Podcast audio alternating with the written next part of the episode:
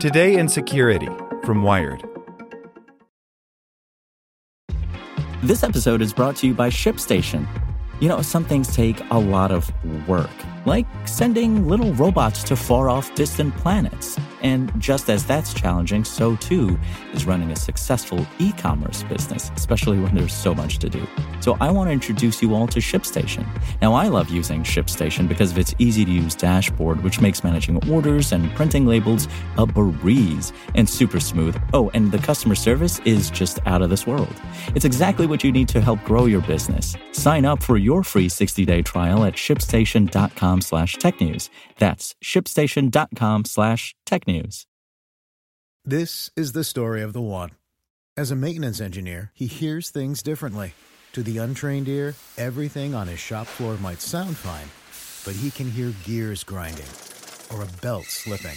So he steps in to fix the problem at hand before it gets out of hand. And he knows Grainger's got the right product he needs to get the job done, which is music to his ears. Call, clickgrainger.com, or just stop by. Grainger, for the ones who get it done. Hey there, this is the spoken edition of Wired. Today's edition is powered by TD Ameritrade. When it comes to investing, each of us does it in our own unique way. From TD Ameritrade's award-winning technology to personalized guidance, they have everything you need to invest on your terms. Visit tdameritrade.com slash YTDA to get started. Robert Mueller has already told you everything you need to know by Emily Dreyfuss. With the exception of President Trump's legal team, no one has been watching the Mueller investigation more closely than Garrett Graff. Graff, a historian and journalist, wrote the book on Robert Mueller, literally, has interviewed him probably more than any other journalist, and covers the investigation for Wired. He sat down with Wired features editor Mark Robinson at the four day Wired 25 anniversary event in San Francisco to decode the Russia probe and answer the question what happens next? A lot.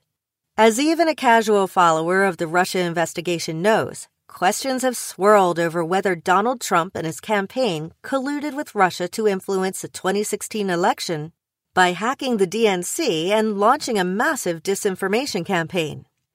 Though numerous indictments of Trump associates have already come out of the investigation, Mueller has yet to finish it or release a conclusive report. A more hotly anticipated government report there may never have been. As Trump's legal teams prepared their defenses, arguing as recently as last week that it was perfectly legal for the campaign to use material stolen by Russia to further Trump's chances, the nation waits. Everyone is so focused on when is Mueller going to release the Mueller report, and I think that what people miss is that Robert Mueller has been writing the Mueller report in public through all of these court filings, Graff said. In the short year and a half that Mueller has been investigating Russia's attack on the 2016 election and the Trump campaign's ties to it, he has indicted some of Trump's most senior campaign officials. In each of those court filings, he has included far more information than he needed to, notes Graff.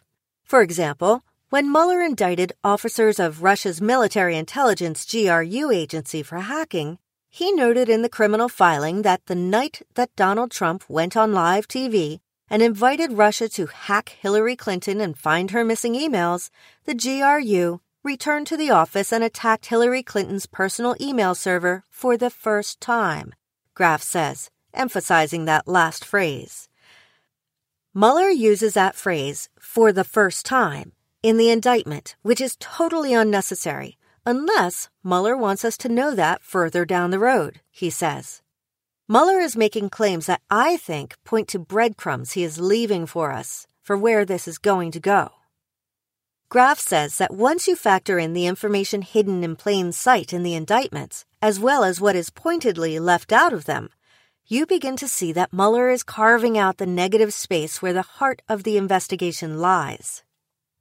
He is staying very, very focused, Graff explains, and anything that he's finding that is not directly related to Russia, he is handing off to other prosecutors in a really interesting way because it gives us almost a negative relief of how to view Mueller's investigation. That blank space can tell us where the investigation is going. And where is that? Straight toward Roger Stone, Graff surmises, pointing out that no one is more implicated by the information in the indictments that have already come out of the investigation.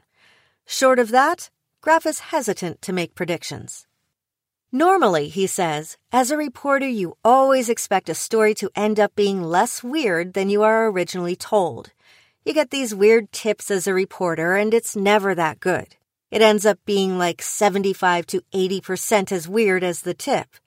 That's not true about any part of this story.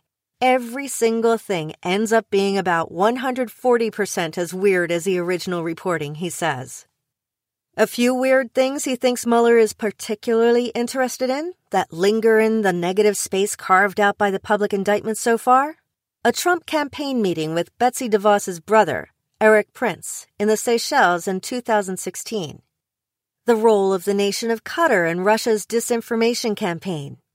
The Trump Tower meeting, the Trump money trail, and weirder questions about money, Graff says. I think almost certainly the bombshell, if there is a bombshell, is about money, he says. Want to learn how you can make smarter decisions with your money? Well, I've got the podcast for you. I'm Sean Pyles, and I host NerdWallet's Smart Money Podcast.